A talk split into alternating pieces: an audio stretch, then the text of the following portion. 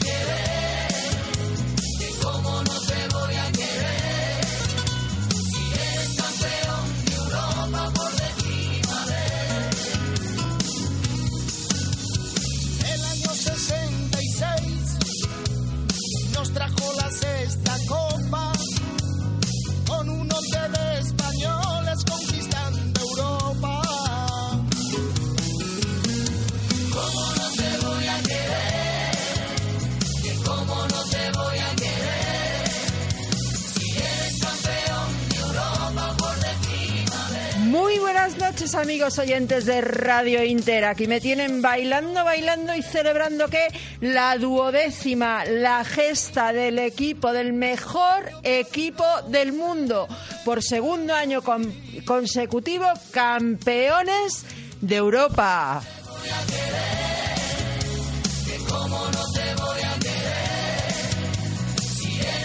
Y en estos momentos yo creo que ya deben estar caminitos, si no están ya en Cibeles, yo creo que sí, porque iban primero a la Comunidad de Madrid, luego al Ayuntamiento de Madrid, luego a Cibeles, donde ya y les esperaban miles de personas, luego a un Bernabéu donde había colas de gente desde las 3 de la tarde para poder estar a las 10 celebrando con el mejor equipo del mundo, señores, la duodécima.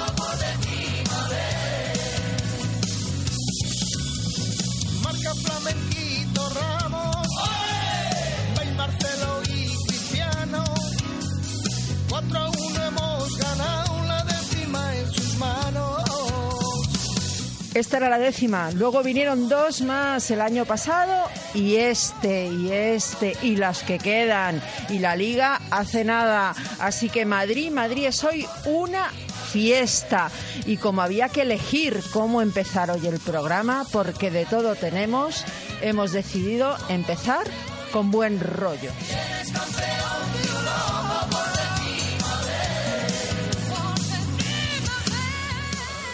Bueno, y antes de ponernos serios, porque hay temas muy serios de los que tenemos que hablar hoy, quiero em, decir que me han emocionado ustedes, ustedes queridos oyentes de Ya es Domingo. Me han emocionado porque el viernes les pude saludar personalmente después del llamamiento que hicimos aquí para llevar medicamentos para los enfermos de Venezuela. Con Nicolasa hasta me tomé una Coca-Cola y un Aquarius, pero fueron muchos los que pasaron por ahí. Un exitazo, la de recogida de medicamentos y lo mejor, lo mejor de todo, la audiencia, la audiencia de Radio Inter y de Jazz Domingo, es decir, ustedes, muchísimas gracias.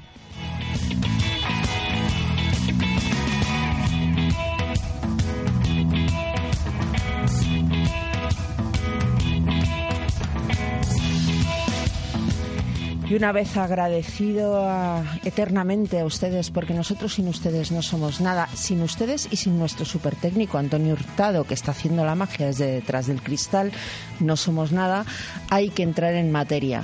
Y aquí ya me cambia el humor. Ayer, ya lo saben, de nuevo el terrorismo, la sinrazón, golpeaba en Londres. Lo hacía asesinando a ocho personas e hiriendo a más de 48 personas, 21 de las cuales se encuentran en estos momentos en estado crítico. Entre las víctimas del terrorismo yihadista hay un ciudadano francés y un canadiense. Además, cuatro franceses están heridos graves y tres de diversa consideración, dos alemanes heridos graves, uno de ellos, uno, dos alemanes heridos graves y un español también está herido, está herido en los ataques de Londres, pero su situación no reviste gravedad. Ocho policías dispararon 50 balas una vez localizados los tres terroristas que en ocho minutos sembraron el terror. Hoy ha habido 12 detenidos en Barking, aquí 14 kilómetros al este del puente de Londres. Hay historias también heroicas, como el taxista que intentó atropellar a uno de los terroristas o el policía que fue apuñalado cuando intentó placar a uno de ellos. También un enfermero de cuidados intensivos que ha salvado la vida a una de las mujeres apuñaladas en uno de los restaurantes. Vamos a tener que hablar de todo ello, también de cómo ayer especialmente alguna televisión en prime time, hablaba de incidente continuamente, porque parece ser que decir terrorismo nos molesta y nos molesta mucho porque suena mal, y vamos a tener que analizar qué se está haciendo para perseguir a esta gentuza, a estos fanáticos que además ellos no se cortan un pelo y lo dicen claro. Hoy Zuloaga, en La Razón, simplemente ha recogido los escritos de ellos en su revista Rumilla. Dicen, al elegir un cuchillo uno debe centrarse en primer lugar en la nitidez. A continuación debe tener en cuenta la fuerza de la hoja y el mango y buscar algo de tamaño razonable para el trabajo a mano. Además no debe ser demasiado grande porque es difícil de ocultar. Los cuchillos de sierra o parcialmente dentados son buenos para el matar. Se recomienda expresamente no utilizar cuchillos de cocina, ya que su estructura básica no está diseñado para los asesinatos y masacres. En cuanto a la elección de objetivos, hay que actuar como en la caza. Hay que evitar grandes aglomeraciones porque esto representa una desventaja y solo aumenta la probabilidad de incapacidad para lograr muertes. Por lo tanto, el objetivo debe ser un grupo más pequeño, sobre todo para infligir terror. Esto lo han escrito ellos en su revista Rumilla. Lo pueden leer hoy en La Razón es. A esto nos enfrentamos.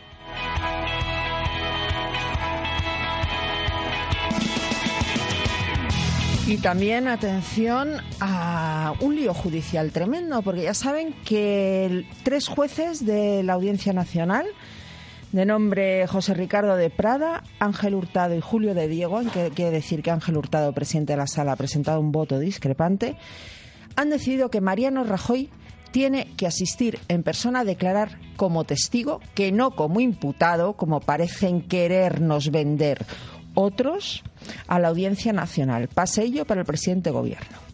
Todo esto tendría sentido si no fuera porque exactamente esa misma sala y tres días después de tomar esa decisión con respecto al presidente de Gobierno, como nos ha contado nuestro compañero Ricardo Coarasa, ha decidido que el exalcalde socialista de Estepona, Antonio Cava, testifique por videoconferencia. Es decir, doble rasero. Tenemos que hablar y mucho de lo que hace la justicia, de si hay realmente justicia o hay linchamientos mediáticos y qué es eso de la pena del telediario. Estará con nosotros Luis Salom, que fuera asesor del Partido Popular en Valencia. Le tienen frito por eso de los mil euros de pitufeo y nos lo va a contar él. ¿Cómo es eso de los linchamientos? Él ha ganado varias demandas ya a los señores de Compromís, que le dejaron en la calle y él ha ganado su reintegración en su puesto de trabajo. Y vamos a hablar también de la encuesta que publica hoy La Razón, que da una ligera bajada al Partido Popular después de los últimos escándalos de corrupción, ya saben, Lezo, etcétera, etcétera, pero que da un desplome también a Podemos, que pierde un poco y no logra el sorpaso por los pelos con el PSOE, al PSOE, que se quedaría entre 75 y 79 escaños, y también una bajada a Ciudadanos, que se quedaría entre 25 y 29 escaños. Así que de todo ello, ¿cuándo vamos a hablar? Pues a la vuelta de unos breves consejos de publicidad. Señores, me he enrollado mucho, pero lo del Madrid había que celebrarlo. Las 9 y 9 de la noche, y aquí comienza, ya es domingo.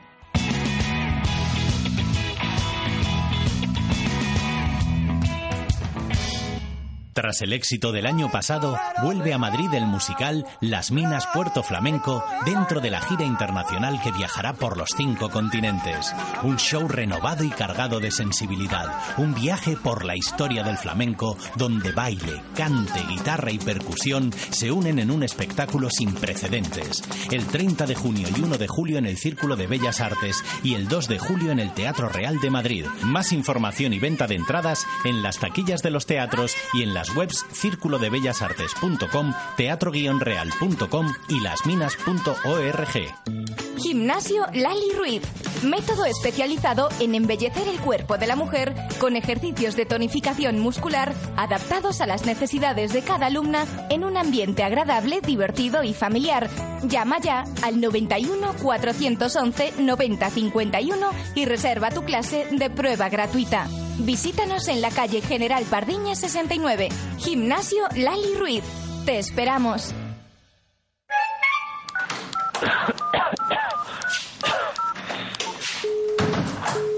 Siempre comunicando. El médico, hazlo con la tablet. Yo lo hago con la tablet, claro. Sí, sí. ¿Cuándo llegará el maldito autobús? Tranquila, si solo quedan dos minutos. ¿Cómo lo sabes? Fácil, lo pone en mi tablet. Ah. Tu tablet y smartphone te ayudan, pero tienes que saber cómo. Sácale el máximo partido a tus dispositivos e inscríbete ya al curso de utilización de tablets y smartphones en nivel básico o avanzado impartidos por el Club de Amigos de Intereconomía.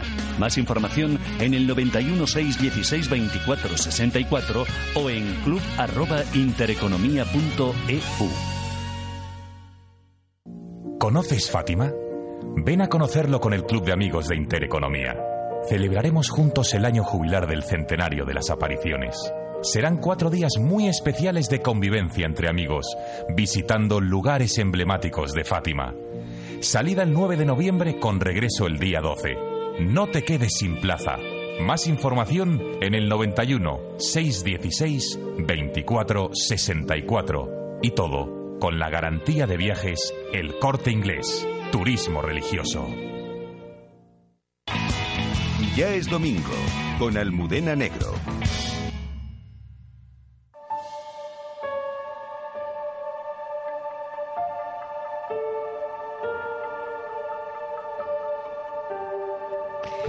Pues como tenemos que hablar de cosas serias, por eso hemos puesto esto sonido de fondo. Tenemos al otro lado del hilo telefónico a alguien que se incorpora como contertulio. Es domingo. Permítanme que le presente. Él se llama Luis Salom, está en Valencia y le traen frito la oposición. Él es del Partido Popular Valenciano. Muy buenas noches, Luis.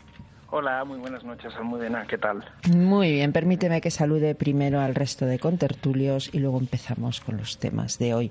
Está sentado al lado mío también del Partido Popular, portavoz adjunto en Getafe, Antonio José Mesas, que cada vez me cuesta más lo de Antonio José AJ. Muy buenas noches. Muy buenas noches, a doña Almudena. También me cuesta decirlo así que Almudena. Exacto.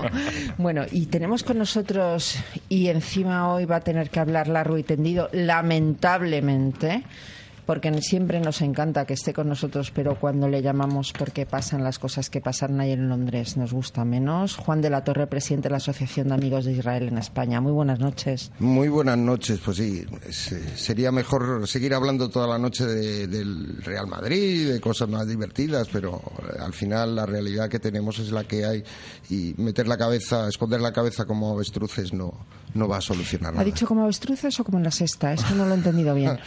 Bueno, la verdad sí que eh, algo, algo hay de parecido. Es que yo no sé si Iñaki López se ha enterado a estas horas que no ha sido un incidente. Muy buenas noches, profesor de la Facultad de Ciencias Políticas de la Complutense, columnista y ahora me quedo sin aire porque es de muchos sitios, Voz Populi, El Español y La Razón. Jorge Vilches. Hola, muy buenas noches, doña Almudena. Bueno, y cuando estábamos ayer celebrando y nos íbamos a ir a Cibeles, usted y yo, Y de repente vemos en Twitter ataque en Londres y a continuación vi un tuit de Carmen Lomana, quiero decirle y enviar un saludo a toda la familia diciendo que había muerto su amigo David Delfín, que fue un creador, porque David Delfín ha sido un creador que ha revolucionado el mundo de la moda, creó escándalo. No sé si recuerdan cuando sacaba aquellas mujeres vestidas como si fuese con una especie de burka. Bueno, pues fallecía también anoche. Es decir, ayer Eh, Jorge nos dio para poquito la celebración del Madrid. Inmediatamente empezaron a llegar las malas noticias. Sí, fue una cascada de, de malas noticias. Sin embargo, los, eh, los tabloides británicos en Internet dieron una información puntual de lo que estaba pasando, gráfica, muy buena, a diferencia de los medios españoles que se movieron entre el desconocimiento y lo políticamente correcto. Creo que había furgonetas y cuchillos que mataban a gente en la prensa mataban española. solos. sí. ¿eh? En la televisión, por ejemplo, el canal 24 horas sí funcionó muy bien, lo hace de forma excelente. Siempre que hay algún atentado o algún hecho, informan puntualmente. Sin embargo, la sexta, que tenía la oportunidad de hacerlo en directo con un programa supuestamente político, desperdició la ocasión. De hecho, el contertulio de Podemos, la contertulia huyó. Huyó, se fue. Huyó, no dijo nada. Y Ignacio Aguado también se fue. Huyeron. Ya no dijeron nada. Se quedó el del Partido Popular, que era el secretario, el secretario de Estado de Interior, Sí, algo por el Estado, sí. Muy Sí, bueno. sí, muy bueno, estuvo muy bien. Conocía mucho el Y tema. luego teníamos a una serie de contertulios del género idiota hablando de incidentes en Londres. De incidentes cuando en el Daily Mail las portadas ya hablaban de terroristas, cuando The Sun hablaba de terroristas, cuando la prensa alemana hablaba de terroristas. Solo Francisco Maruenda, director de La Razón, dijo esto ha sido claramente un atentado pronto lo dijo, terrorista. Es y decir, Pablo Montesinos. ¿eh? Luis, puedes intervenir cuando quieras, ¿eh? Sí, sí. Porque aquí, como el resto tiene la costumbre de interrumpirme y tú no me ves, Muy bien. pues vamos a hacer una cosa. Cuando Luis hable, como él tiene la desventaja de estar muy lejos y no poder celebrar con nosotros en el Bernabéu la duodécima, pues le dejamos hablar, ¿os parece? Perfectamente. Juan, ¿qué es lo que asistí? Mira, yo ayer cuando oigo, han embestido con una furgoneta blanca, que es lo primero que se sabe, a una muchedumbre, pero luego han bajado y están apuñalando a la gente, ¿sabes de qué me acordé yo? De las paradas de autobús en Israel. Esto Sí. lleva pasando mucho tiempo en Israel y hemos mirado hacia otro lado, porque como era Israel. Sí, bueno, evidentemente cuando ha pasado ahí. Hay, hay, eh, afortunadamente unos vídeos terribles en, YouTube que, te presentan muy gráficamente cómo han sido esos ataques y nos hace una idea de cómo fue el, ataque de, de Londres. Eh, a mí, por un lado, me causó, cuando me enteré de la noticia, me causó mucha frustración en el sentido de, es que es lo mismo. O sea, mm, lo que bueno, que una vez te pase, pero que vuelvan a atacar usando el mismo sistema, ahora, eh, digamos, eh, completado con apuñalamientos, eh, algo hay que hacer. O sea, Pero no, digo no- yo, ¿eh, ¿esta gente no le rumilla? los servicios de inteligencia británicos, porque fíjate, en Manchester ya se está hablando de un fallo del MI5 porque Sí. tenían varias alertas de que el tipo este Sí. iba a atentar y pasaron Pero, y- y- s- ¿sabes? ocho minutos, siete muertos, 21 heridos críticos en ocho minutos. Rein- eh, tenemos un problema muy grave y antes lo estábamos hablando. O sea, eh, que tienes el enemigo en casa no quiere decir tienes una población musulmana que evidentemente gran parte de ella es gente estupenda, pacífica, que quiere hacer su vida. Igual que ha ocurrido en, en Israel, donde hay una población árabe israelí que mayoritariamente quiere hacer su vida, vivir tranquilamente y no meterse en líos. Pero hay un grupo que tienes en casa y que van a ir a hacer cosas, cosas como estas.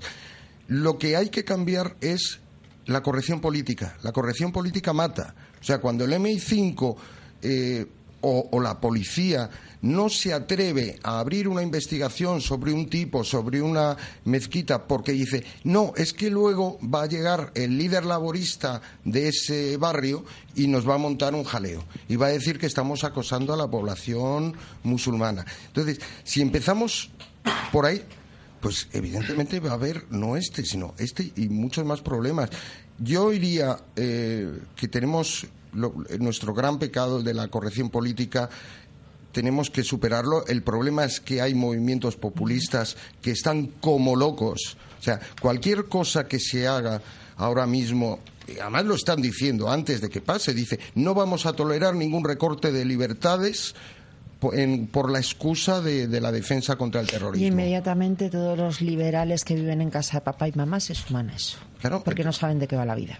Claro, entonces, eso por un lado. Y luego que, que, que hay que cambiar el marco hay que legislar de otra manera. Yo he hablado con policías que si se encuentran a un tipo con un chaleco explosivo, no se atreverían, no están seguros si pueden dispararle a la cabeza. En España. Sí. Porque ayer en Gran Bretaña, como estos señores llevaban una especie de chalecos explosivos que eran falsos alrededor del cuerpo, 50 disparos. O sea, no hubo dudas a la cabeza. Y a Pues- freírlos. De hecho, hay un, hay un viandante que no tenía relación que creo que está herido. Bueno, pues Sí. son cosas que pasan. Em, eh, lo que nos encontramos es que, como Aquí decía Podemos Juan, mata a la policía si disparan a los malos. Como decía Juan, estamos presos de lo políticamente correcto y está bien que actúe la policía una vez que los terroristas se descubren. Donde hay que ir es al origen y el mal, al origen del mal y al origen de lo que está ocurriendo. Tenemos que quitarnos la venda de los ojos y decir claramente que hay una parte del Islam que no es paz y amor y que lo tenemos eh, incrustado en Europa y que el yihadismo ya forma parte de la vida social y cultural de nuestras grandes ciudades. Y es donde hay que ir. La misma Theresa May, eh, que es primera ministra británica, fue ministra de Estado, lo que es aquí Asuntos Exteriores, no, fue ministra del Interior, perdón, con David Cameron. Y ella propuso en dos ocasiones eh, aislar, vigilar y controlar lo que ella denomina extremismo no violento. Es decir, ese, esos imanes, ese Islam que aquí está propagando ideas que, interpretadas de cierta manera, llevan a coger una furgoneta y plantarse en la calle Preciados y atropellar a 15 personas, luego bajarse y acuchillarlas. Como le Es oigan en la sexta. Es donde hay que ir. Es decir, si esto fuera una red de pederastas, eh, irían hasta el fondo. Claro. ¿Verdad? Exacto. ¿Por qué en esta cuestión no? Yo Pues no puedo estar más, bueno, Perdona. no puedo estar más de acuerdo con, con lo que comenta Jorge porque creo que hay que ir a, a la raíz del problema, ¿no? Y, y- y atajarlo de, de- de raíz, eh, valga la redundancia. Creo además que, no valen paños calientes, no vale mirar para otro lado y sobre todo decir las cosas por su nombre, porque cuando uno quiere afrontar un problema tiene que primero asumir que lo tiene y luego llamarlo por su nombre y no desdibujarlo con otros nombres. Y esto también nos demuestra que esta gente lo que quiere es acabar con el modelo de vida que en Occidente tenemos. Y al final Europa se basa en el humanismo cristiano, con sus formas y con sus maneras de que tenemos de entender y disfrutar la vida, cosa que esta gente, este, ese fundamentalismo llevado al extremo no, no entiende y que quiere acabar con ello. Eh, vemos como eh, bueno, cuando se atentó hace poco tiempo, también fue en Niza, pues contra, o en el propio París, contra gente que estaba pues, disfrutando de una cena en una terraza, en una heladería. El otro La día discoteca fue Bataclan, la discoteca Ba- ¿os Bataclan o el Palacio... bueno, Manchester eh, Arena. Manchester Arena, donde se, se estaba disfrutando de un concierto. Qu- Quiero decir, se quiere acabar con nuestro modelo de vida. Y esta gente es lo que intenta imponer. Cuidado, en Madrid, porque se va a celebrar el Día del Orgullo, más internacional, y con mucha gente que viene a Madrid. Yo personalmente me, me genera cierta eh, intranquilidad porque para esta gente eso es poco más Sí, o es una provocación, es una provocación. absoluta, claro. Y también otra reflexión que tenemos que poner encima de la mesa es que eh, también hay que ver que Europa o se une en torno a esta lucha contra el terrorismo eh, o mal vamos. Y en ese sentido pocas cosas ayudan, cosas como el Brexit, por ejemplo, donde el Reino Unido eh, quiere hacer la guerra por su cuenta en muchos estilos. Y en este momento este tema debe ser un punto de unión para todos. Luis, ¿tú, tú quieres decir algo? Tú Sí, interrumpe, por favor. Sí, sí, os interrumpe cuando escuchando quieras. Con, con- con mucha atención y la verdad es que comparto prácticamente todo lo, lo- lo que estáis argumentando, ¿no? Pero yo creo que, que, bueno, que habría que ver un poco qué medidas se pueden adoptar, ¿no? Yo creo que aquí en España, por ejemplo, el gobierno en el anterior en la anterior legislatura, teniendo mayoría absoluta, es cuando propuso en marcha, propuso el pacto antiyihadista y hay que recordar que mm, Podemos en aquel momento se negó a firmarlo, que posteriormente se le ha dado oportunidad de adherirse a ese pacto antiyihadista y sigue sin firmarlo y no, no comparte el contenido.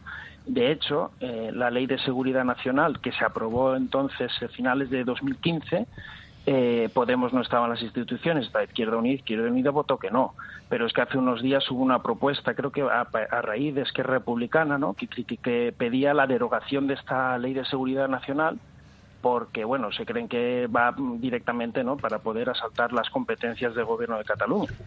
Entonces y, y- y- y lo curioso es que Podemos otra vez se abstuvo. Ahora bueno no se atreven a votar que no más en el contexto actual no pero se abstienen. Y lo que estabais comentando no que lo comentan que ha sido un accidente que ha sido un fallo yo creo que eso también al final mm, genera una situación que no que, que es como sin que lo estén buscando en realidad está siendo como un apoyo para este tipo de gente. Yo creo que la unidad de la, de la clase política en este asunto debería de ser eh, vamos ejemplar porque eso es la, la señal que les tenemos que mandar a los a los terroristas. Mira eh, no lo vayáis a intentar porque gobierne quien gobierne aquí vamos a ir a por vosotros. Yo creo que ese es el mensaje por ejemplo que lanzamos con, con ETA no de, de la unidad. Yo creo que al final eso es lo que acabó con el terrorismo de ETA.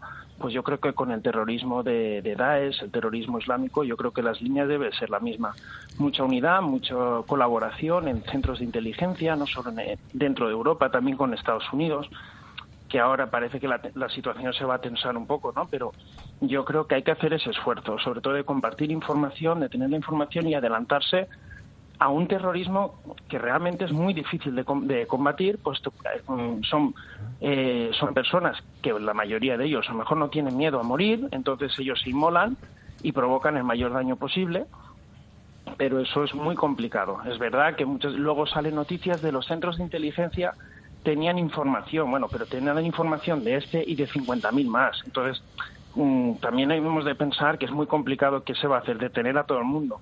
O sea, in- indicios puedes tener de muchísima gente. Lamentablemente, pues bueno, luego al final, pues alguno de esos, aunque los tenías un poco eh, monitorizados, pues acaban cumpliendo con sus objetivos porque realmente utilizan técnicas muy rudimentarias, eh, porque ellos el desprecio a la vida les ve a ellos mismos, con lo cual es un terrorismo que, que es muy complicado de combatir. Pues mira, a mí se me ocurre una primera medida y es que el Partido Popular le explica a los españoles que en la derogación de la ley Mordaza lo que impiden, quieren impedir PSOE, bueno, toda esta pandilla, Sí, sí, sí, toda la alegre muchachada de la izquierda, es que si un terrorista lleva el maletero lleno de armas, ya no se le pueda obligar a abrir el maletero cuando la policía tenga sospechas. Y entonces puede entrar en la sala Bataclan y montar la que montó en París. Entonces el Partido Popular, en lugar de andarse como andan siempre, tan tibios, tan debería decir, ustedes expliquen que quieren derogar una ley que impediría el atentado de Bataclan. Y los deja muertos en el sitio a toda la oposición. Jorge Vilches quería decir algo. Sí. Es que como Eh, le veo que ya se me va por ahí. bueno. Eh, yo estoy de acuerdo con lo que eh, nos ha contado Luis Salom. La cuestión de la imagen del Estado y del gobierno, por otro lado, son importantes. Eh, la cuestión de la legislación lo es aún más. Pero no ya una legislación de ámbito nacional. Pensemos, por ejemplo, que en, en San Bernardino, en Estados Unidos, en diciembre de 2015 tuvo lugar una matanza y estamos hablando de- del FBI. Es decir, y llevaban investigando a las personas que cometieron el atentado ya durante 10 meses. Es más, hasta tenían eh, conocimiento de que hacían eh, pruebas de tiro, es decir, todas las semanas. O la masacre que tuvo lugar en Orlando. Llevaban 10 meses investigando al tipo que se metió eh, en un local eh, gay a matar personas. Es decir, es un fenómeno global o contra Occidente y las medidas tienen que ser globales y occidentales. Lo que está diciendo Teresa May ahora de que quiere endurecer eh, la política británica contra el islamismo, ¿cómo lo ha llamado? El, el Extremismo extremismo. Contra el extremismo, bueno, pues está muy bien, pero si no se coordina con las policías europeas y norteamericanas, un poco hay que hacer, ¿eh? Hay una cosa, eh, también no perdamos referencia. Esta ha sido una semana terrible en el tema terrorista en, en todo el mundo. Kabul. Eh, no, exacto, está el tema de Kabul. En Bagdad también.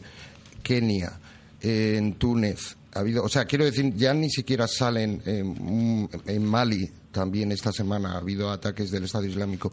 Lo impresionante en Marawi, en Filipinas, Coincide donde con el Ramadán, ¿verdad? Sí, el Estado, el Estado Islámico ha tomado una ciudad en, en Marawi, en, en el sur de Filipinas, en la, en la zona de mayoría islámica. Han tomado una ciudad. Es decir, eh, una ciudad donde el 5% eran cristianos y desgraciadamente la suerte de esos cristianos, por las noticias que llega, vamos, eh, si sale alguno vivo tendrá, tendrá mucha suerte.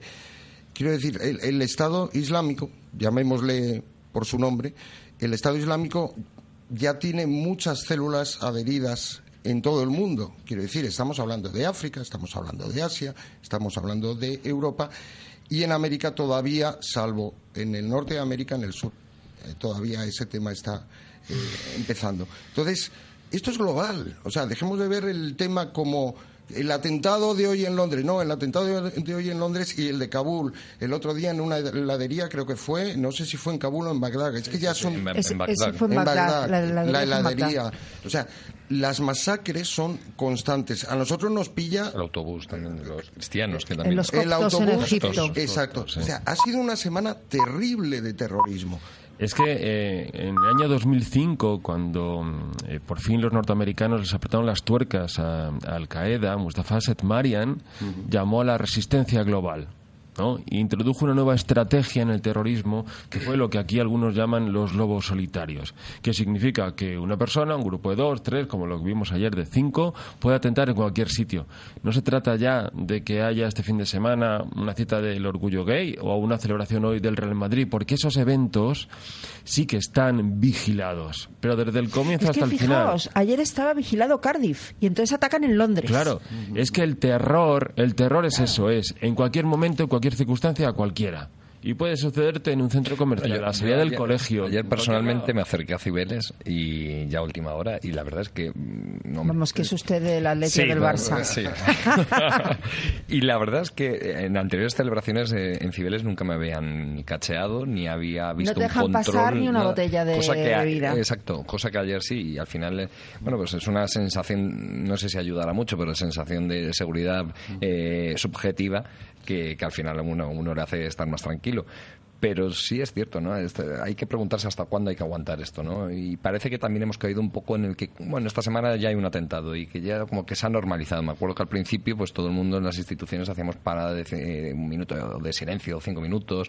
Y bueno, ahora que ya hayan atentado en Londres o nuevamente, pues como que se ha convertido en algo normal. Y ese es el peligro verdadero, ¿no? En el que esto se convierta en algo normalizado, en el que tiene que haber un atentado, ya sea en Europa o fuera de Europa, y bueno, pues verlo como algo normal. Entonces yo preguntaría, y por lo que cuentan, esto no es una guerra. Es que yo lo que entiendo es que estamos en una guerra global y la gente no lo quiere llamar por su nombre y no quiere. De verdad, ayer es que estuvimos viendo la sexta. El presentador Iñaki López, además de demostrar que no se entera de nada y sus contertulios, con la excepción, ya les digo, de Francisco Maruenda y este secretario de Estado del PP, que era muy bueno, que estaba allí en la tele. Bueno, no lo era un- festival del despropósito, las tonterías que decían una detrás de otra. No querían mencionar la palabra terrorismo. No les fuera a dar un yuyu. No, hablaban todo el rato de incidentes, daban las informaciones con retraso. Pero es que no mencionaron en ningún momento la palabra guerra cuando hay una guerra global. Es decir, si nosotros mismos, pero luego tienes el mundo, en el mundo había furgonetas que asesinaban a gente. Eran de Disney. Eran de sí, Disney. en en el atentado Claro. de Westminster fue- ocurrió lo mismo. eh. Claro, entonces si estamos en eso En la sexta y eso es nuestra forma de actuar, ¿cómo nos vamos a defender? Si lo que estamos es que no queremos ver lo que tenemos delante y luego resulta que entran en un concierto de niñas de Disney y, y montan la que montan y matan a niños y decimos, ay madre mía, ¿cómo puede ser? Pues si es que puede ser, le rumilla, entérate, es que estamos en guerra. ¿Por qué no lo queremos ver? Durante muchos años, yo vuelvo, hemos estado volviendo la cara hacia otro lado cuando las víctimas eran israelíes. Y ahora nos está tocando a nosotros exactamente lo mismo que ha pasado ahí. No tardaremos mucho en ver una familia Fogel en Europa. ¿Te Bueno, eso acuerdas? pasó, en La eso pasó en la, en de hecho, os Alemania voy a nazi, contar, ¿no? Gente yo os voy a contar una noticia. No es exclusiva porque yo creo que ya se ha publicado en La Razón. Pero la última idea que tienen estos señores terroristas es alquilar pisos. Y entonces, a su vez, poner anuncios. Alquilan pisos a estudiantes y todos los que vayan a verlos, degollado. Y cuando tengan 15, llaman a la policía. ¿Qué os parece? Esto lo ha publicado Rumilla. Sí, no, la... la, la- Da- es, que, es que te quedas a cuadro porque como no es además el típico terrorismo o el, el asesino que, que, bueno que, que hasta que no tenía clara la huida no, no perpetraba el crimen Claro, ese es- eh, el claro es que, es que esto no estamos a salvo en ningún momento porque la seguridad al 100% no está garantizada entonces Pero quizás lo que decía Luis al principio eh, tenía mucha razón, y es que tenemos una parte del espectro político que entiende que se produzcan atentados terroristas. Es decir, el, el terrorista. Accidentes. Exactamente, el terrorista lo hace. Es que hemos oído a Urban decir esto. El terrorista lo hace porque no tiene más remedio ni social ni culturalmente, porque le tenemos empobrecido, marginado, no le hemos dado un trabajo, no le hemos dado una casa y se ve obligado a asesinar a 20 chicas que salen de un concierto de una niña, ¿no? Luis, Eso es lo que tenemos. ¿Querías decir algo? Sí, bueno, que es- esa, esa argumentación es bastante poco consistente, ¿no? Porque estamos viendo casos de, de terroristas que, que son gente que están ya eh, con, con arraigos culturales en, en Europa, ¿no? Que venían, su, su familia ya está implantada aquí, ya tienen trabajo aquí, incluso gente con, con una familia poderosamente económica, ¿no? De- en situación económica eh, positiva y sin embargo ellos pues por lo que sea eh, pues actúan de esta manera incluso gente europea que se transforma o se, se- a través yo creo que es un tema muy importante el tema de las redes sociales cómo contactan con la gente cómo les eh, les, les- bueno al final es un poco cómo les lavan el cerebro con sus mensajes eh, de, de- de- de odio no que al final es lo que se trata incluso gente que se llega a ir de Europa a Luis, te tengo que interrumpir porque Sí. tengo noticia de alcance de las que Sí, nos sí. gusta dar. En estos mismos momentos le están poniendo a la diosa Cibeles la bandera de España y la bandera del Real Madrid. Y lo están haciendo Sergio Ramos y Marcelo, que lo estamos viendo en directo. de las glorias deportivas que campean por España. Va el Madrid con su bandera, limpia y blanca que no empaña. Y una vez hecho el selfie de rigor con el Madrid de fondo, Luis continúa desde Valencia. Oye, Luis, ¿eres del Madrid? Porque Bueno, yo tengo Ah, ahí... te eh, hemos pillado. Yo soy, yo soy del Valencia. No Del tengo- Valencia. No tengo ningún inconveniente con el Real Madrid, pero soy, soy del Valencia. Bueno, pero no tienes ningún inconveniente, eso nos gusta. No, no, es que no, aquí no, hay no. unanimidad en la mesa, entonces claro, Ah, no, estamos pues yo soy voto discrepante, pero con absoluto respeto. Eh, yo no sé si ha llegado el momento, aprovechando que Sergio Ramos le ha puesto la bufanda a la diosa, de cambiar de tercio. Que no quiere decir que no dejemos de hablar de desgracias, porque cuando en un país la justicia que dicen que debe ser ciega no es ciega, sino que guiña un ojo y siempre el mismo, y para el mismo lado, tenemos un problema muy gordo. Y me refiero. Hoy, en la web de La Razón, pueden leer que el tribunal que negó la videoconferencia a Rajoy le ha permitido tres días después al alcalde, al exalcalde socialista de Estepona, Antonio Cava. Resulta que los tres magistrados ya saben que Rajoy va a tener que testificar porque un tal Julio de Diego ha cambiado el voto.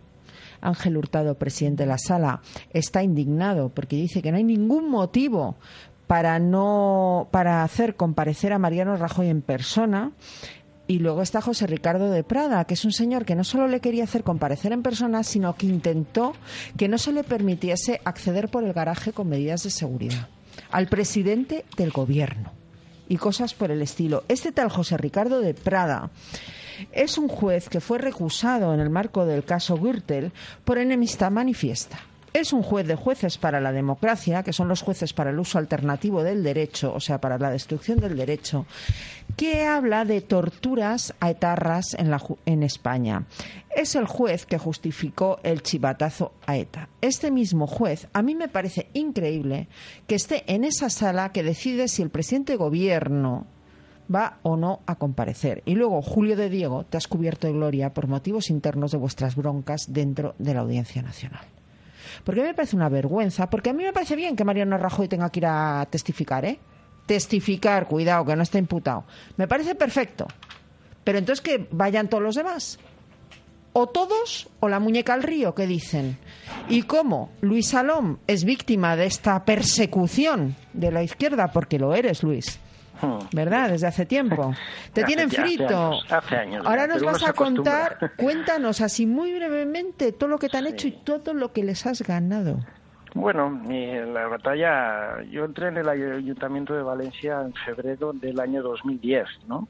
Yo venía de nuevas generaciones, mm, entré, en- ahí era prácticamente yo no tenía ningún problema con, con otros partidos, pero bueno, a poco que entré en el Ayuntamiento, eh, mm, por ser la, un poco la voz de- del Partido Popular en Valencia, en redes sociales, especialmente en Twitter, ¿Quién no pues, te conoce en mm, redes pues, sociales? Sí, y entonces, bueno, ahí pues uno se crea muchos enemigos, ¿no? Sobre todo cuando se atreve a discrepar de lo que es mm, la masa que se ha convertido Twitter. Y yo creo que pues, desde, desde ese momento, ¿no? De prácticamente pasé de que era un anónimo a que ya entonces me, me, me etiquetaron como el asesor de, de Rita Barberá y desde entonces, bueno, pues con el mismo odio y la hazaña que le han tenido a ella, pues lo han tenido que trasladar conmigo, que al final era la representación suya en redes sociales. Y yo, pues la verdad es que al principio lo pasabas un poco, decías, pero esto, ¿por qué? Uno no puede opinar libremente, otro que conteste, otro que, o que debata con argumentos. Yo defendía las medidas que aprobábamos tanto en el ayuntamiento, en el gobierno valenciano, a nivel del Estado, primero también pues gobernando un zapatero, pues lo podías criticar, pero oye, yo eh, los ataques tan, tan mm, bueno, indescriptibles que se reciben en estas redes sociales, la verdad es que a principio me costaba, yo en algún momento planteaba, digo, oye, eh, a, a free puñetas, ¿no? Ya cierro el Twitter, que yo tengo mi trabajo, como tienen mis compañeros, asesores en el ayuntamiento, oye, y no tengo ninguna obligación de estar ahí. Pero, luego la- permite que vaya Sí. abreviando porque claro, Sí. el tiempo sí, es el que es. no, no. De repente te encuentras imputado en el rollo este del pitufeo de los mil euros porque es que tú le diste mil euros a tu partido. Efectivamente, sí, sí. Además, yo eso eh, hace ya prácticamente que estamos, bueno, más de un año, año, casi año y medio, ¿no? Que estamos en esta situación. Yo tuve el desgraciado honor de ser el primero de todos los eh, investigados. O sea, a mí fue mm, cuando la Guardia Civil intervino, eh, hizo la redada, bueno, la redada, no, el registro de las dependencias del grupo municipal buscando documentación y no sé si buscaban billetes y todo esto. No encontraron nada, lamentablemente, para ellos, ¿no? Pero vinieron y en ese momento solo nos dieron la citación a dos personas para el día siguiente, al portavoz municipal y a Luis Salón. Con toda la sorpresa, como yo digo, bueno, ¿yo por qué? Pero sí, en fin. A partir de ahí, yo- cambio Sí. de ayuntamiento, digo, por no alargar, porque todo el mundo sí, se ríe de esto de mil euros al partido. O sea, que con, a Rita Barbera se ¿eh? lo iban a archivar. que llevan y- no, no lo van a archivar, no lo van a archivar. No lo van a Estoy archivar. Estoy completamente seguro que, bueno, y me estoy metiendo en un charco, ¿no? Pero es que mira, ya mm, llega un momento en que yo, mm, ellos hablan muy claramente y yo también. Y esto no se va a archivar, por lo menos en primera instancia. No hay ningún tipo de interés, no, porque el, el secreto sumario se levantó hace eh, tres meses y en tres meses el juez no ha pronunciado ni una palabra, no dice nada, no sabemos qué piensa, hemos pedido sobreseimiento, solo nos contestan que siguen investigando, dices, oiga, pero ¿qué pruebas tiene? Y dice, no las tengo porque por eso estoy investigando. Dice, ya, pero lleva usted dos años. Y el TSJ ya ha archivado sobre el mismo asunto, sobre el aforado que hay en la comunidad, las Cortes Valencianas, Miguel Domínguez, que fue concejal en el anterior mandato, y estaba en la misma situación que nosotros. Él ha reconocido que efectivamente puso mil euros y que nadie se lo ha devuelto, como a nosotros. Y el TSJ sobre él admitió la causa, lo vio, le interrogó y la archivó. Claro, ¿y por qué él archiva los mil Pues- euros a él, a Barbera, que se le iban a archivar y a vosotros no? Pues, pues esa es cuando dicen que la justicia es igual para todos. Y dices, bueno, pues ya no sé dónde, sobre el papel. Pero tú nosotros, has ganado a compromiso. Sí, yo, Porque a yo, ti te yo gané- persiguieron en tu trabajo, Efectivamente, además. en los tribunales. A mí fui como, ya te digo, como fui el primero en ir a declarar al juzgado, a mí sin saber de qué se me acusaba, ni sin tener acceso al sumario, ni sin nada, el ayuntamiento unilateralmente, el alcalde en persona, decidió mi eh, destitución como... El alcalde como que se llama Joan Ribó. Joan Ribó, efectivamente. Porque aquí hay que decir los nombres de los culpables. Exactamente, Joan Ribó de compromiso, pero bueno, era un acuerdo de la Junta de Gobierno, que ahí está también Valencia en Común, que es Podemos, y, y el Partido Socialista, Sandra Gómez, en estos momentos, que es la portavoz. Y ellos decidieron unilateralmente eh, echarme fuera, porque lo que les interesaba no es la verdad, lo que les interesaba era silenciar a la oposición, dejar sin oposición. Nosotros hemos pasado a la oposición, pero la verdad es que tenemos una actividad de oposición muy intensa y fiscalización y control, porque además hemos gobernado muchos años y conocemos la ciudad y cuáles son los problemas. Y ellos han pretendido silenciarnos. ¿Cómo? Aprovechando este asunto para coger y destituirnos. Yo, por supuesto, lo recurrí a los al contencioso administrativo y me dieron la razón y me tuvieron que readmitir. Posteriormente han tenido que sus- eh, dictar otra sentencia de otro asesor, porque es que no cerraban los expedientes, nos han readmitido, pero el expediente lo dejan abierto. Y al final, con la segunda sentencia ya, por fin han entrado en razón, han visto que, bueno, después de, echar dinero público en defensas y en acusaciones y tal, pues al final eh, han cerrado todos los expedientes O sea que, disciplinarios. por lo menos en la parte laboral, la historia está terminando bien Sí, y ahora momento, falta el sí. archivo de la otra causa. Vamos a hacer Sí. una breve pausa porque es que me están haciendo señas para decirme que tenemos que ver qué pasa Vale. por esos mundos de Dios internacionales que nos lo cuenta la Fundación para el Avance de la Libertad eh, y Juan Pina. Y a la vuelta, Luis, vamos a seguir contigo y vamos a Muy hablar de un tema y es, ¿hay justicia en España? Volvemos. Ya es domingo con Almudena Negro. La Fundación para el Avance de la Libertad les ofrece el Observatorio de la Libertad.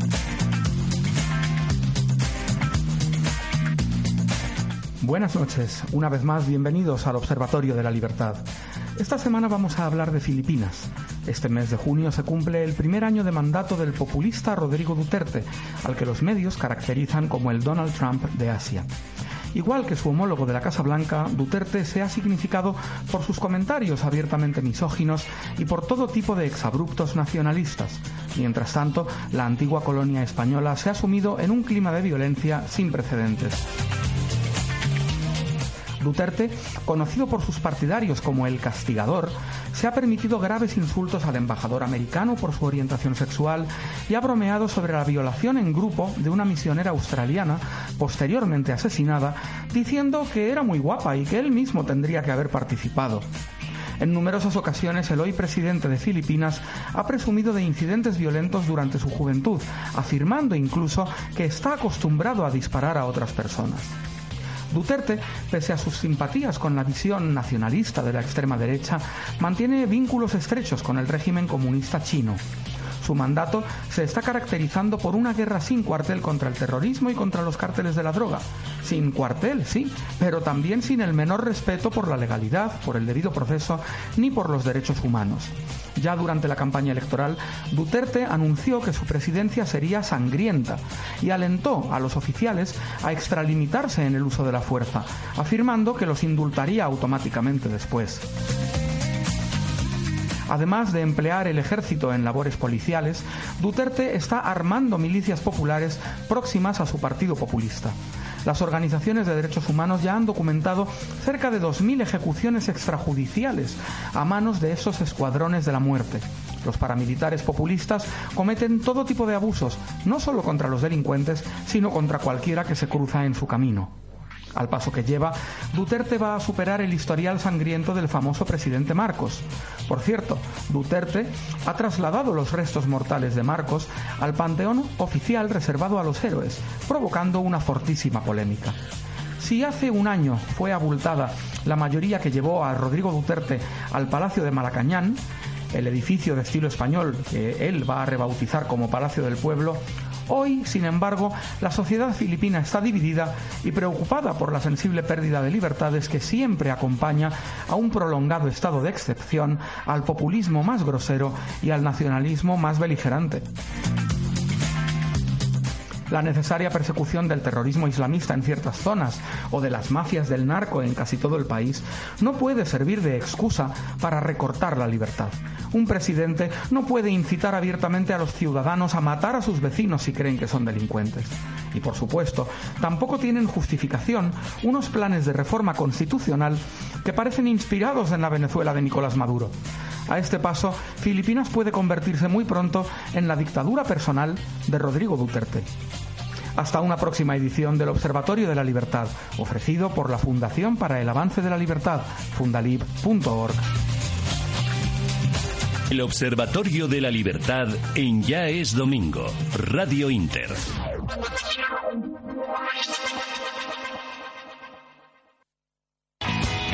Ya es domingo con Almudena Negro. Pues estábamos hablando con Luis Salom, nos estaba contando su situación. Además, creo que ahora tienes un lío con Valencia Plaza, que es un diario local que tenéis ahí. Hmm, bueno, sí, bueno, vale. es que yo estoy viendo que realmente a ti se te ha intentado despedazar en los medios de comunicación. O sea, algunos, eh, tengo que decir que todo el mundo no, pero algunos muy localizados y muy concretos. Eh, Pero, pero bueno, yo creo que era la línea lo que te comentaba O antes. sea, que has no porque vivido era la Luis- pena de telediario. No porque era Luis Salom, que Luis Salom no es nadie, sino porque era la, la imagen de Rita Barberá en las redes sociales, al final, ¿no? Un poco de la, eh, la persona conocida de que era del, del- del- del entorno del equipo de Rita Barberá. Entonces, los mismos que intentaban machacar y machacaron sin piedad ninguna a Rita Barberá, pues lo han intentado y lo hacen conmigo. Y esa es la situación que, Luis, que tenemos. después de, de- de tantos años de linchamiento en redes mediático, Sí. porque yo estoy viendo aquí un artículo que ha publicado El Mundo, voy a ver quién lo firma, porque es que me parece tan infecto, un tal Rodrigo Terrasa, ¿no? Sí, que Rodrigo dice Terrasa, Luis Salom de. Troll del PP ha imputado, Sí, o sea, sí, eh, todo en este en esta línea. ¿Tú Hmm. crees en la justicia? ¿O a ti ya te han Pues- condenado? Se hace complicado, ¿no? Creer, creer en algo que, sobre todo, que cuando es lento ya no es justicia. Ahí y más y más en un caso que está mm, tan, poli- tan, tan politizado y tan mediático porque al final, aunque ha bajado mucho la expectación mediática no porque al final pues hasta los, los lo- hasta los más forofos de repetir y repetir lo mismo se cansan de repetir siempre lo mismo pero es verdad que, que hemos tenido unos meses y un, un tiempo que ha sido hemos sido noticia nacional con muchísima presión mediática y bueno pues parecíamos el centro del mundo Sí, sí, Pero además la que es parecía que un tema, atención señores, repito, Sí, sí. dieron mil euros a su partido. sí Eh, Tú estás imputado por eso, ¿verdad? Por dar Sí, mil euros nada, a tu partido. eso sí Efectivamente. ¿Cuántos años de persecución llevamos? Pues llevamos año y medio eh, públicamente. Lo que pasa es que el juez estaba ya investigando un año antes. O sea, dos O sea, años y medio con el pitufeo para aquí y para allá. Lleva más de dos años el juez investigando un delito de blanqueo, un delito de Blanqueo, darle mil euros a tu Mil partido. euros, que me sí, venga a pedir pero- dinero a algún partido, que le voy a decir que yo no blanqueo. Después de dos años, eh, ni el juez, ni el fiscal, ni la maravillosa UCO han encontrado ni un origen ilícito, ni un dinero que blanquear, ni un retorno. Quiero decir, no se cumplen los requisitos del, de- del tipo penal, ¿no? Pero cuando dices, oiga, pues archívemelo, como acaba de hacer el Tribunal Superior de Justicia en febrero, hace Con ya tres meses, con un exconcejal que es como es diputado en las Cortes Valencianas, eh, la causa la revisó un, un órgano superior. Para que la gente lo entienda, como es aforado, en lugar de estar en un tribunal ordinario de justicia, como está Luis, que solo es un trabajador del ayuntamiento, pues este Sí. tiene un tribunal que es el superior. Sí, es un órgano superior. y en el pero- órgano superior archivan. Y el pobre Luis, que es el currito, ahí sigue imputado. Luis y 48 personas más. Fíjense ustedes, quiero decir, eh, con sus familias y su todo el mundo. Es que aquí, pues bueno, yo a mí no me parece mal que, oye, podían haber unos indicios, podían haber unas sospechas que se investigue lo que se tenga que investigar. Lo que una investigación no se puede mantener abierta sin tiempo y más en un momento, fíjese, el daño que se nos está haciendo, que bueno, que ya se nos ha hecho. Eh, eh, mire, tan, tan allá como que Rita Barbera, desde luego, nadie la va a exonerar ya. No, está claro. A Rita hablando. Barbera no la pueden exonerar porque, como desgraciadamente la mejor alcaldesa que ha tenido Valencia, y lo digo así de claro, falleció, pues en derecho penal no cabe la exoneración, se archiva la causa y punto. Es decir, y además es que fallece justo en la semana en que el tribunal iba a declarar su ar- el archivo de la Sí, causa. sí, o por sea, lo mismo es hecho, pero además suerte. es que esto es tan sencillo que iba el Tribunal Supremo iba a hacer exactamente Exacto. lo mismo que ha hecho el Tribunal Superior de Justicia de la Comunidad Valenciana respecto a un concejal. Es decir, oiga, con los indicios de que una persona ha dado mil euros, además por transferencia bancaria, fíjese usted qué opacidad Vamos, súper secreto. Eh, vamos, claro, con una transferencia bancaria se hacen mil euros y usted no puede decir si hay un empresario que dado 100 pesetas. Es que eso si les pasa por dar dinero a los ingreso, partidos políticos. no, no hay, no hay. De hecho, fíjate, Almudena, en qué situación estamos, que ahora mismo lo que están investigando son eh, la campaña del año, atención, eh, 2007. Eso es muy moderno. 2007. Yo entré en el año ¿Ganó 2010. Zaplana o...? En el año 2010 entré en el ayuntamiento, pues buscan en la campaña de 2007. Bueno, es que lo de Valencia, otra. Yo, ha habido corrupción, ¿eh? Yo no estoy diciendo, Sí, vamos sí, a ver, yo no, que soy vamos. objetiva, digo, ¿ha habido corrupción en el PP? Por supuesto que hay Que sí, que corrupción. En todos los partidos hay corruptos. Pero, hombre, por ejemplo, el señor Camps le estuvieron también linchando por unos trajes, por no sé qué. Archivado. Archivado. Sí, sí, sí. Es decir, no, al final no no, había tuvo que sentarse en el banquillo y llegar hasta el juicio. Absuelto, Y efectivamente. luego recurrieron al Tribunal Supremo y lo volvieron a absolver. Pero yo, mi impresión, y, y lo enlazo con lo que hablábamos antes, ¿no? De, la- de que el presidente del gobierno va a tener que comparecer en sede judicial como testigo, cuidado, ¿eh? Sí, Repito, sí, sí. porque es que, no, es que tú pones la sexta y parece que es que está imputado. Y no, no, Hmm. es el va objetivo, como es el objetivo de- testigo. claro. ¿Eh? Y, y resulta que no puede declarar como han declarado Íñigo Erejón, Carolina Vescanza. A ver, señores de la mesa. Artur hemos, efectivamente, hemos expuesto dos casos, el de Mariano Rajoy, público notorio, y el de Luis Salón, que nos lo ha contado. Mi pregunta es, ¿ustedes creen en la justicia en España? Yo sí, yo sí creo en la justicia, porque además como jurista... Feliz Navidad. Feliz Navidad. yo sí creo en la justicia porque además como jurista eh, creo que... Feliz Navidad Feliz doblemente. Quiero creer en la justicia y sí hay justicia. Lo que hay es gente que no es profesional y lo que hay es eh, ciertos casos de mala baba, ¿no? Por, por Pero decirlo no en está Román Paladino. hasta la náusea la justicia. Yo no quiero generalizar, no me gusta, nunca lo he hecho tampoco como decir, "Hay corrupción en la política, pues no todo el mundo es que el corrupto. Pepe Blanco le dan una bolsa de dinero en una gasolinera y eso se archiva. Y este pobre le da mil euros a su partido y imputado. Claro, Vamos a lo ver, que- yo no, lo que no yo hay es- ciudadano a pie no lo entiendo. Lo que no hay es una unidad de, de criterio, punto uno, y luego eh, el tema de la lentitud. Y luego hay mala baba y hay intencionalidad política cuando no se es profesional en la materia y se juega a ser político o a intentar ganar en- a través de la justicia lo que no se gana en las urnas. Y eso es muy peligroso porque además a eso se añade que la- lo morboso que puede llegar a ser eh, sacar de contexto un sumario o mm, filtraciones eh, parcializadas o troceadas eh, sin darle un correlato y sin sobre todo ni contrastar la noticia, eso es muy peligroso porque ya se daña la imagen de la persona, dejas por tierra el honor, que yo creo que es lo más sagrado que puede tener una persona, que es el honor y la honorabilidad de alguien y su nombre, y luego cuando estas cosas acaban en archivo o no tienen mayor trascendencia, ya nadie sale a contar. eh, Fíjate, es que Rodrigo Rato, Rodrigo Rato, Exacto. detención, cámaras de televisión en la puerta de su casa, todos vemos cómo le, apri- le bajan la cabeza a un policía para meterle en el Z, para llevárselo detenido. Archivado. Archivado. mucho daño. Y luego, otro tema es lo que está Por pasando cierto, esta semana. eh, ha publicado estos señores del PP, no me lo van a contar, lo cuento yo. Gistao ha publicado, creo que es en ABC en el Mundo, no recuerdo ahora dónde escribe, que la filtración que llama a los periodistas para que estén a las puertas del domicilio de Rodrigo Rato es María Pico, jefa de prensa Soraya Sánchez. Es que esas María. cosas en, Paso en derecho no se pueden permitir ni en un Estado de Derecho como el nuestro. Eh, pero bueno, eh, algún día reventará esto, no sé por qué lado, y, y tendrá que ser a lo mejor eh, casos mm, a altas esferas para que espabilemos, porque si no mm, se convierte al final en un eh, bueno pues en, eh, en una merienda de negros. Fíjese, yo estoy no quiero que hay jueces honrados que trabajan, Claro que que tienen sí. sentido la justicia, que tienen vocación. mierda podía ser tan alta. Vale, que tienen vocación, que tienen todo lo que quieras, pero luego yo creo que hay otros que no. Exacto. Y que primero creo que los hay que no trabajan. Así de claro. Porque el problema de la lentitud, queridos amigos políticos, no solo os afecta a vosotros, sino que afecta a cualquier ciudadano de pie que vaya a un juzgado. Y es una vergüenza. En Italia los jueces ponen sentencias los sábados. Aquí yo creo que si hay suerte van martes, miércoles y jueves por el juzgado, que el viernes ya está muy cerca el fin de semana. Y esta es la realidad ¿eh? del juzgado. No se pueden digitalizar los juzgados. Tienen sistemas informáticos incompatibles los unos con los otros. No se puede digitalizar porque muchas veces son los propios funcionarios los que ponen la pega a la digitalización y no diré por qué porque me cae una querella. Pero esto es así.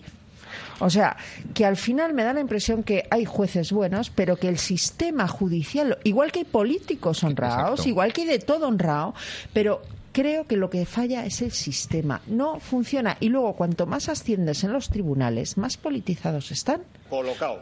Si a ti te va a juzgar, por ejemplo, Antonio Hurtado, que nos pone los sonidos, te van a juzgar en el Supremo porque eres aforado, tú lo primero que preguntas es, ¿y en esta sala qué son? ¿Progresistas o conservadores? Y luego yo pondría otra cosa encima de la mesa y lo siento por los periodistas, pero también... Ah, No, no, no lo sientas, dales caña. Creo que a veces estos temas deben ser tratados con toda la escrupulosidad o profesionalidad posible. Y, Mira, los y- que ayer decían hay que ser sí. Mm. prudentes y no llamar atentado al incidente, luego llaman corrupto a cualquiera. Y lo juzgan y lo condenan. Así es. Creo Y- que, que lo que dicen son barbaridades. Vale, Pablo. y esos temas yo creo que además eh, hay que tratarlos por, por- por todo lo que decía antes. Están tratando con la honorabilidad de las personas, que es lo más sagrado que una persona, después de todo, le queda en la vida, ¿no? Eh, El honor. A partir de ahí, hablando también del tema de- del presidente del gobierno, oiga, es que el- quien va a testificar el próximo día no es un ciudadano cualquiera como lo quieran pintar, es que es el presidente del gobierno, es que representa a, la- a una institución la más alta del Estado. Con lo Bueno, cual. queda una, ¿eh? Con Bueno, Corona, no se eh, pase. Esa eh, también. es que hay a una institución más alta todavía. a nivel- Ahora, igual de estatura andan a por nivel ahí. a ¿eh? nivel político. es, Sí, déjame coger eso porque es eh, tendría que haber un poco no sé cómo llamarlo responsabilidad institucional quiero decir el presidente del gobierno cuando vaya al juzgado va a salir en todas las televisiones del y no mundo voy. Eh, es, que les- del mundo. ese iba- eh, lo que iba a decir a Claro. renglón seguido es que el- al día siguiente la portada de los medios internacionales es el presidente del gobierno y nadie va a saber si es por una cuestión de claro. investigado o te- Pues ¿saben qué les digo? y Que eso si yo fuera Mariano Rajoy, yo no iba. Y a ver qué pasa entonces. ¿Van a dar gusto al juez que dice que el Como ha chivatazo hecho a ETA está muy bien? Como, como ha hecho Cañamero, por ejemplo, que no se ha negado a ir y lo archiva el Supremo. ¿Eh? Yo soy Mariano Rajoy porque es que ya está bien también, También, con Tonti. Pepe. O sea, Fin yo soy... de la cita. Gracias, Mariano. Yo soy tú y yo no voy. Yo no voy. Y entonces, a ver qué pasa. Monte un conflicto entre ejecutivo y judicial, que a ver en qué queda la cosita.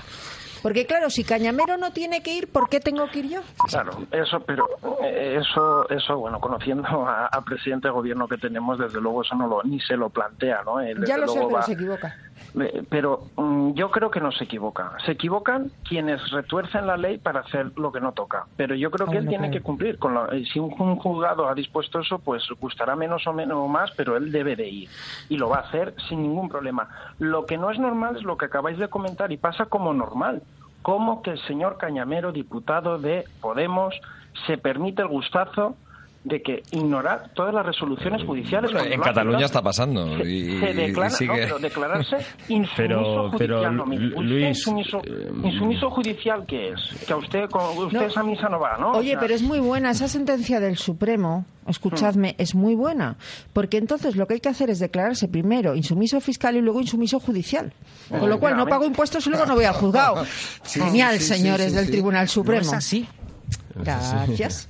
Pero es, que lo que está contando Luis es que, como tu caso, eh, hay muchos otros y tú eres una víctima colateral de un espectáculo al que estamos asistiendo desde que los dos grandes partidos han desaparecido prácticamente de la escena política.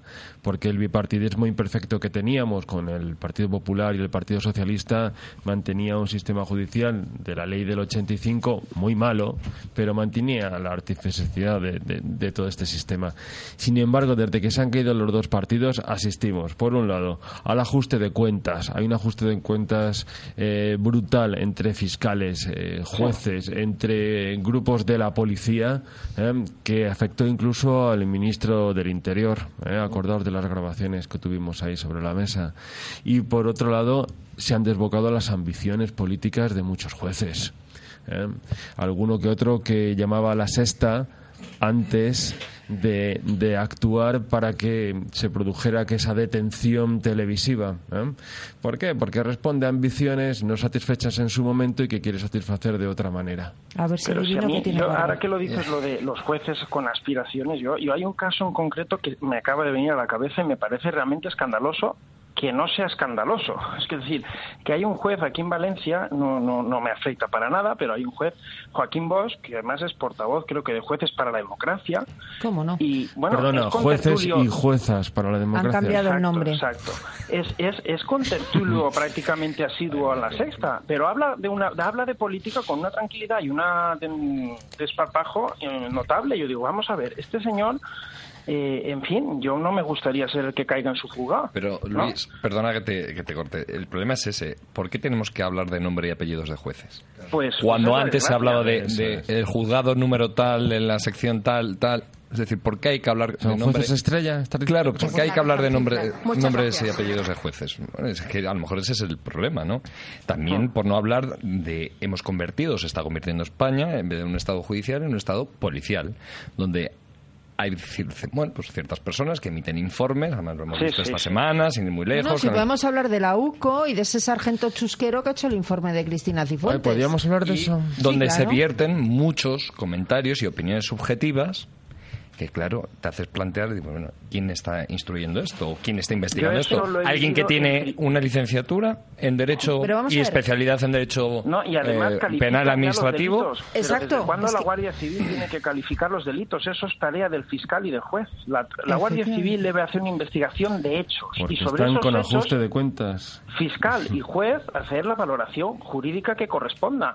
Pero yo, y te lo digo, que lo he visto, en- vamos, es que me, me ha, me ha ocurrido a mí en primera persona un informe entregado de la UCO en nuestra causa, eh, bueno, en que dice que un, y un grupo de WhatsApp en que confirma, pero lo ponen así con todo el desparpajo, que está confirmadísimo el reparto de billetes y comisiones en el Ayuntamiento de Valencia, porque ahí hay un grupo de WhatsApp en el que yo formo parte en ese grupo, que por cierto, cuando voy a declarar tanto Yo ya no escribo nada por WhatsApp. Cuando, cuando- no, pues yo sí y con total tranquilidad y lo sigo haciendo porque como lo que dije lo mantengo es más yo tengo afortunadamente yo tenía los mensajes y los pude ir a un notario y decir oiga quiere usted completar esto porque es que en, Ah, que en- viene, en- saca un extracto. hombre hombre y tanto que sí y eso eso tiene otro nombre que llegado el momento ya se solucionará ¿Has Eso no presentado querella contra quien de firmó ese no informe? de momento no porque a lo mejor va- llegando el momento de revelarse ante determinados manejos Pues, de determinadas cloacas, Hmm. que es lo que hay Aunque de fondo, el Luis. informe, mira, el, el grupo de WhatsApp que lo formábamos cuatro personas, yo, claro, cuando vi la noticia lo descargué, lo completé porque yo aún lo tenía en el móvil, no sé, no lo había borrado, porque eso que tienes grupos y grupos ahí, y se bueno, yo descargué todo el contenido en un documento de Word en el ordenador, casi 400 folios, porque pues son grupos de que la gente escribe con pues eso, de campaña, pre-campaña, seis meses antes de las elecciones de 2015. Y de 600, de 300 folios, casi 400, Es como un grupo de padres del colegio. Únicamente le interesaron seis líneas. Qué fuerte. Y con eso se atreven a decir que se confirma el reparto de, eh, de comisiones en el Ayuntamiento de Valencia. Pero ¿sabes qué es más grave? Con eso. Que, Y no, que el juez no les haga caso, o el fiscal. Es que quitan, es que quitan, hombre, pero es que al juzgado no entregan la conversación completa. Por eso es Ahí grave. viene lo fuerte, que es lo que he tenido que entregar yo. ¿eh? O sea, ellos quitan tres líneas de antes y las tres líneas de después, lo que quitan de contexto una conversación.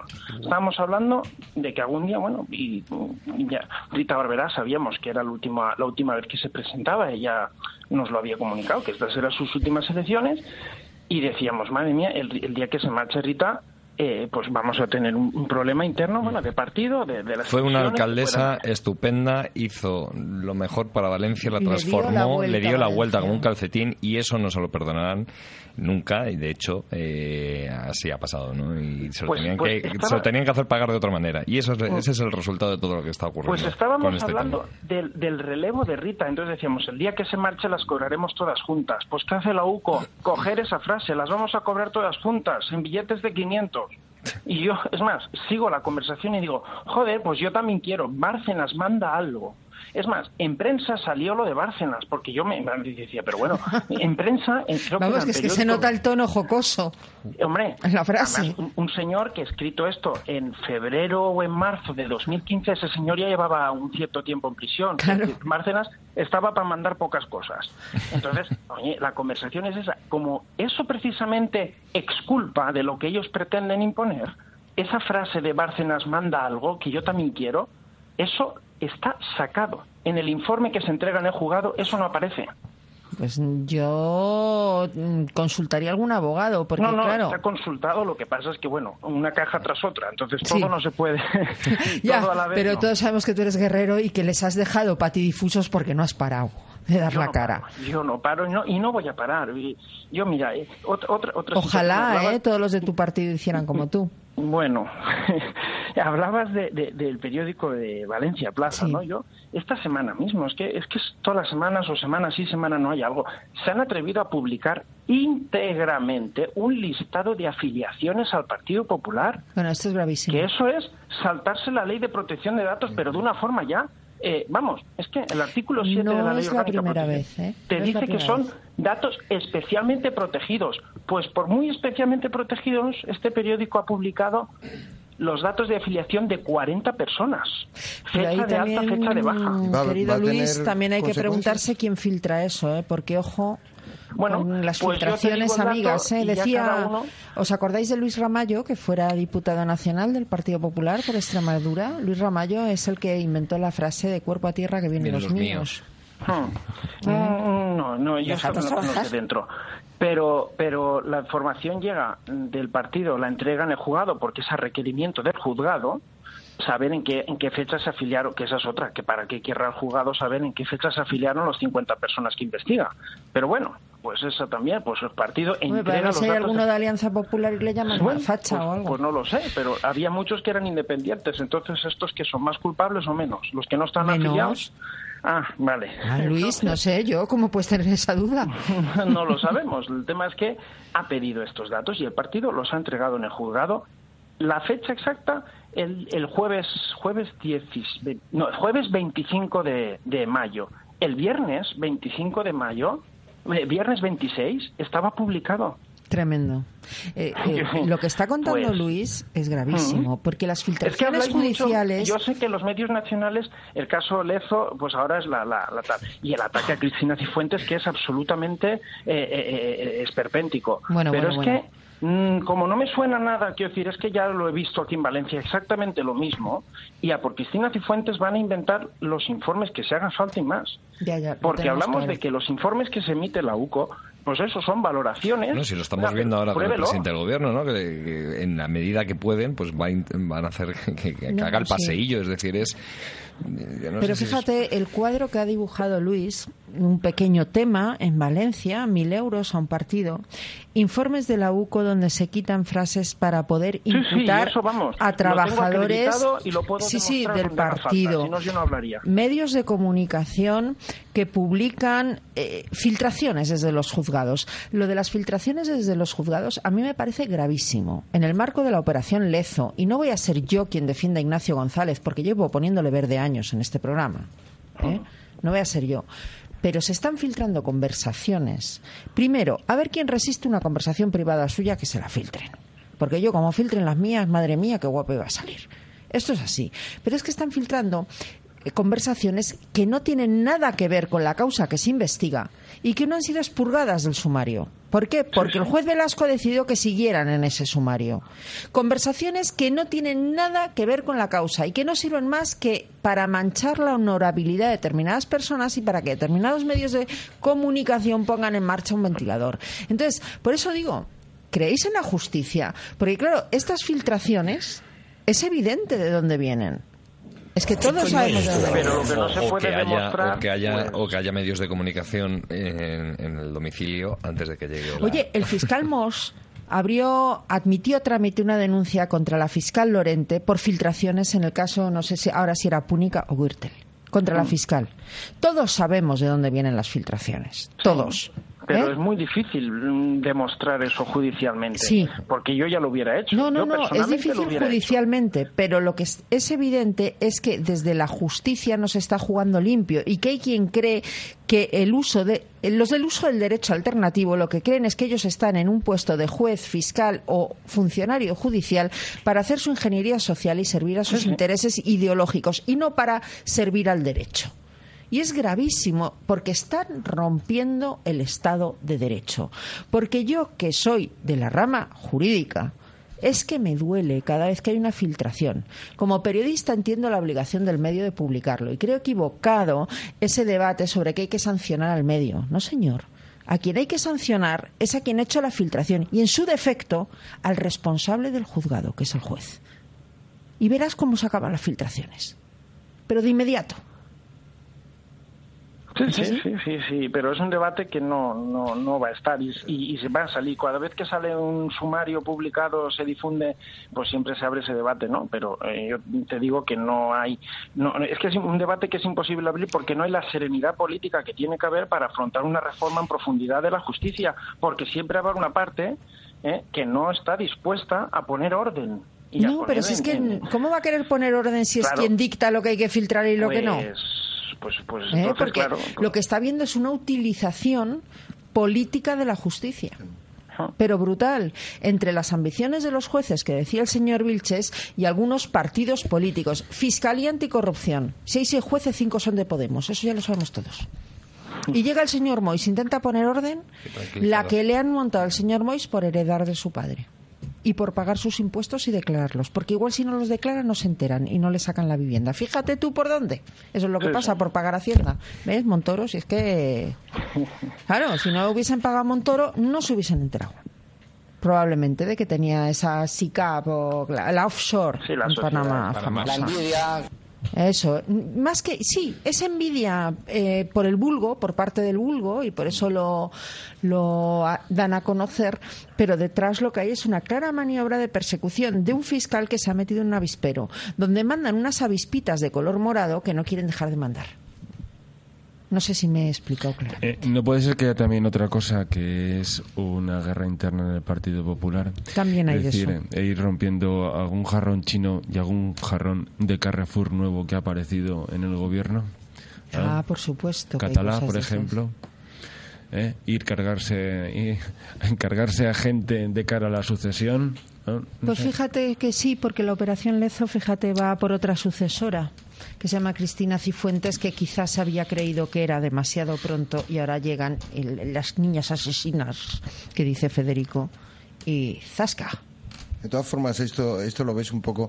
Aquí ha habido eh, políticos durante mucho tiempo que han jugado a aprendiz de brujo, se metieron mano, metieron mano en la, en la justicia y ahora lo que hay es un monstruo que no lo puede controlar, que ahora, bueno, No, puede estar contra el PP, mañana va a estar contra el PSOE. O sea, Sí, sí. quiero decir, no, porque al final lo que ves de- detrás es gente con unos egos monstruosos Eso es- eso- que lo que quieren es ser famosos y ya está.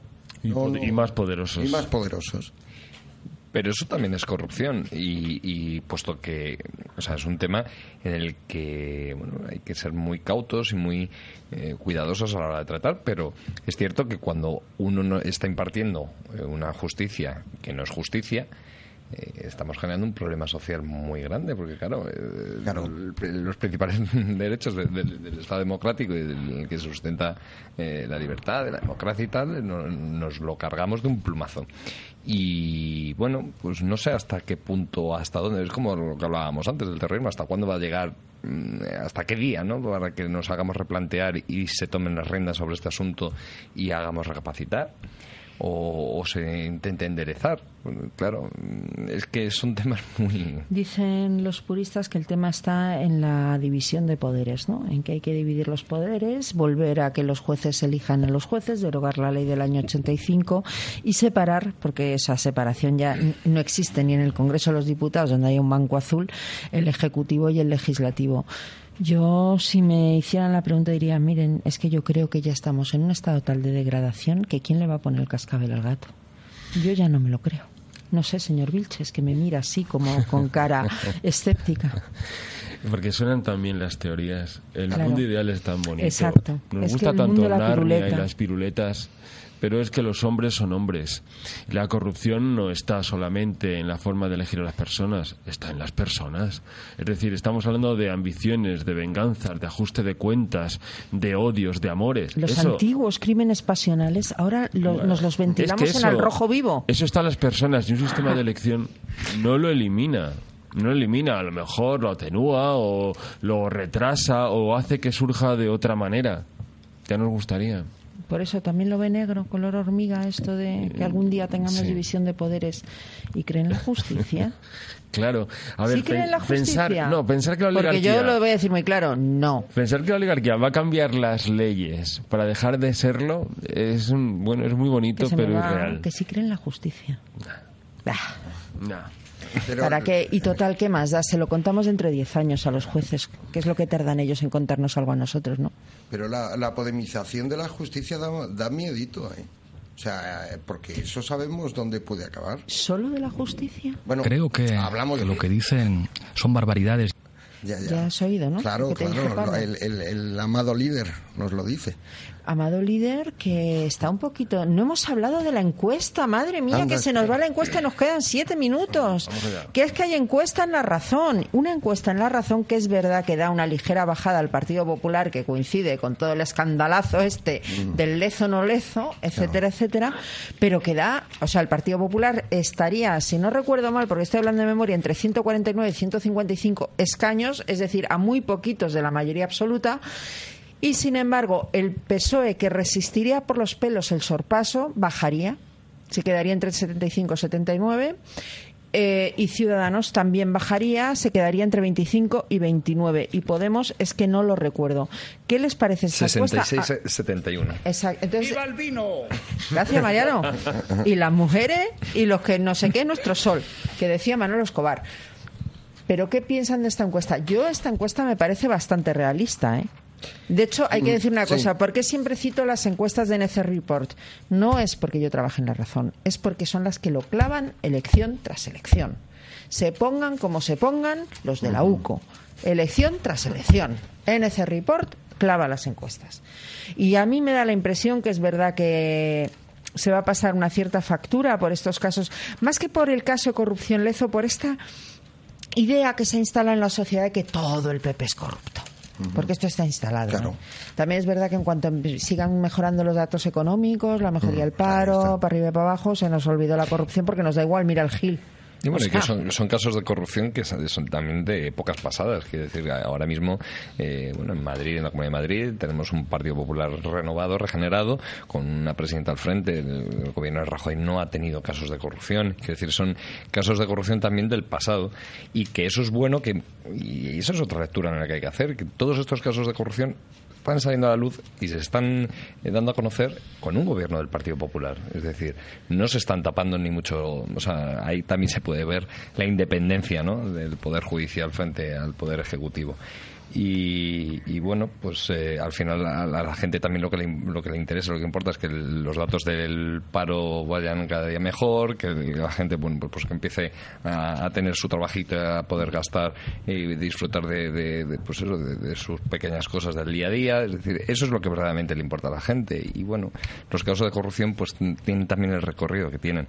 Lo que no se entiende es que otros partidos donde se acaban de renovar o tener un, un nuevo liderazgo o por ejemplo partidos en el que eran- venían a ser la nueva política, salvar a la política, pues están a la baja.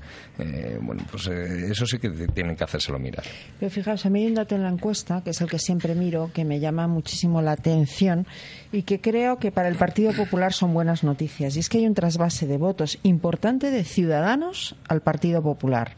Yo me imagino que son exvotantes que se habían ido a la formación naranja y ahora han decidido volver después de cosas pues, como las de Ignacio Aguado o César Zafra, de- al que le deberíamos dedicar a este señor, al César Zafra, algún programa, porque madre mía. Y luego hay algo muy importante, y es que sigue el trasvase de votos del PSOE al PP. Algo que se estaba produciendo desde el año 2011 y fue la primera vez que se produjo, ¿eh? que hubo un trasvase de un millón de votos del PSOE al PP. Bueno, pues un 2% de quienes votaron a Pedro Sánchez en las últimas elecciones votarían hoy al Partido Popular. No. Esto es muy significativo. Sí, Sí. A mí, eh, eh, por contrastar la encuesta que ha salido, el estudio que ha salido hoy en La Razón, hay que decir que también en el, en el diario El País ha Ah, salido, la de Metroscopia. ha salido de Metroscopia otra encuesta eh, que indica cómo el Grupo Prisa y El País quiere congraciarse con Pedro Sánchez, convirtiéndole en la opción útil de la izquierda han preguntado quién es el más guapo. Y el más alto. Ah, ya ganó No, Pedro. espérate, Gana Mariano. Ah. No, a mí el, el fondo que me Gana preocupa... Soraya en El País. Hay una cosa que se puede confirmar y es que las encuestas eh, solo nos indican por dónde va cada periódico y qué es lo que quiere hacer. nada No, más. no, vamos a ser serios. NC Report lo clava siempre. Bueno, y... Metroscopia no ha acertado una en las últimas cuatro, pero vamos. Vale. Y aparte de eso hay un, hay un- de, de- de división de, de- de opiniones. hay un discurso de fondo que es el que más me preocupa, que es el que se diga impunemente que hay que ilegalizar a un partido político democrático que ha gobernado España durante muchos años. Sí, prepárense que van por ahí. Sí, y que estemos oyendo por parte de, de, pues de los populistas de, de Podemos que hay que ilegalizar al Partido Popular, que es un partido eh, criminal, corrupto, que es una mafia, que es una trama, que hay que expulsarlo de las instituciones. Esta es una frase que constantemente en su, en su argumentario eh, Pablo Iglesias, Irene Montero y, y demás muñecos. eh, Sin embargo, no miran a su bancada, la gente que tienen sentado van diciendo en todos los medios de comunicación. Tienen unas joyas. Eso es lo que a mí es lo que me preocupa, porque Pedro Sánchez tiende a absorber o aliarse con, con Podemos y en el trasfondo de la militancia de ambas eh, formaciones hay la idea de sacarles de las de sacarles, ¿eh? que sea un partido ilegal. Nosotros no podemos aferrarnos al sillón. Pues hijo, para no poder, de momento no dimitís ninguno, ni siquiera la, la Rita Maestre cuando fue imputada, ¿no? Allí los imputados, luego fue absuelta, ¿eh? todo hay que contarlo, pero es que nada, allí no dimite nadie. Señores, que, me están haciendo señas, que estamos casi fuera de tiempo y lo primero que le quería preguntar es a Luis Salom si se lo ha pasado bien y si se apunta al elenco de Contertulios de Ellas Domingo. Ah, pues yo encantado, muchísimas gracias, se me ha, se me ha hecho corto. Luis, en dos semanitas vuelves a entrar a comentar la actualidad con nosotros desde allí, tu tierra valenciana. Fenomenal. Luis Salón, Vale. fichado. Muchas gracias. muchísimas gracias a vosotros. Antonio José Mesa, de Recuerdos en Getafe, que están en fiestas, en esas grandes fiestas. Viva la en Virgen de los Ángeles y viva Getafe. Pues que viva Getafe y viva la Virgen de los Ángeles. Muchas gracias por haber estado aquí. Buenas hoy. noches, gracias. Juan de la Torre, que aquí le quiero ver, pero porque le Por toca cosas, venir, claro, no por porque más. atentado. Muchas gracias. Jorge Vilches, a ver si nos vamos a la ingobernable y lo contamos ¿Sí? Sí. ¿Hay calimocho? la semana que viene. Vale, ok. Hasta la semana que viene, señores, sean muy felices. Yo les dejo en las manos de Yolanda Palomo, que a saber qué les va a contar hoy. Y sobre todo, y ante todo, además de decir hoy a la Madrid y que ya tenemos la duodécima, luchen con todas sus fuerzas contra la socialdemocracia. Buenas noches.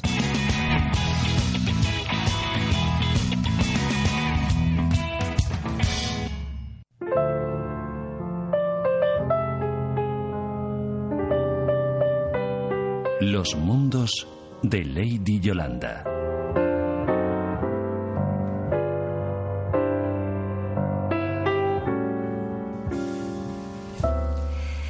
Hola, buenas noches. Señoritas, señoritos, señoras, señores, personas maravillosas, todas y todos. Les propongo un plan. Vamos a ser felices.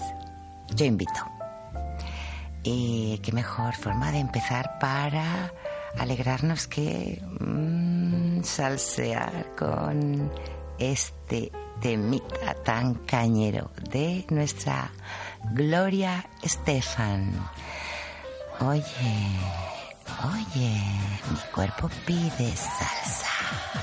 Venga a ser felices, muy, muy, muy feliz semana. Se les quiere, Max, besitos.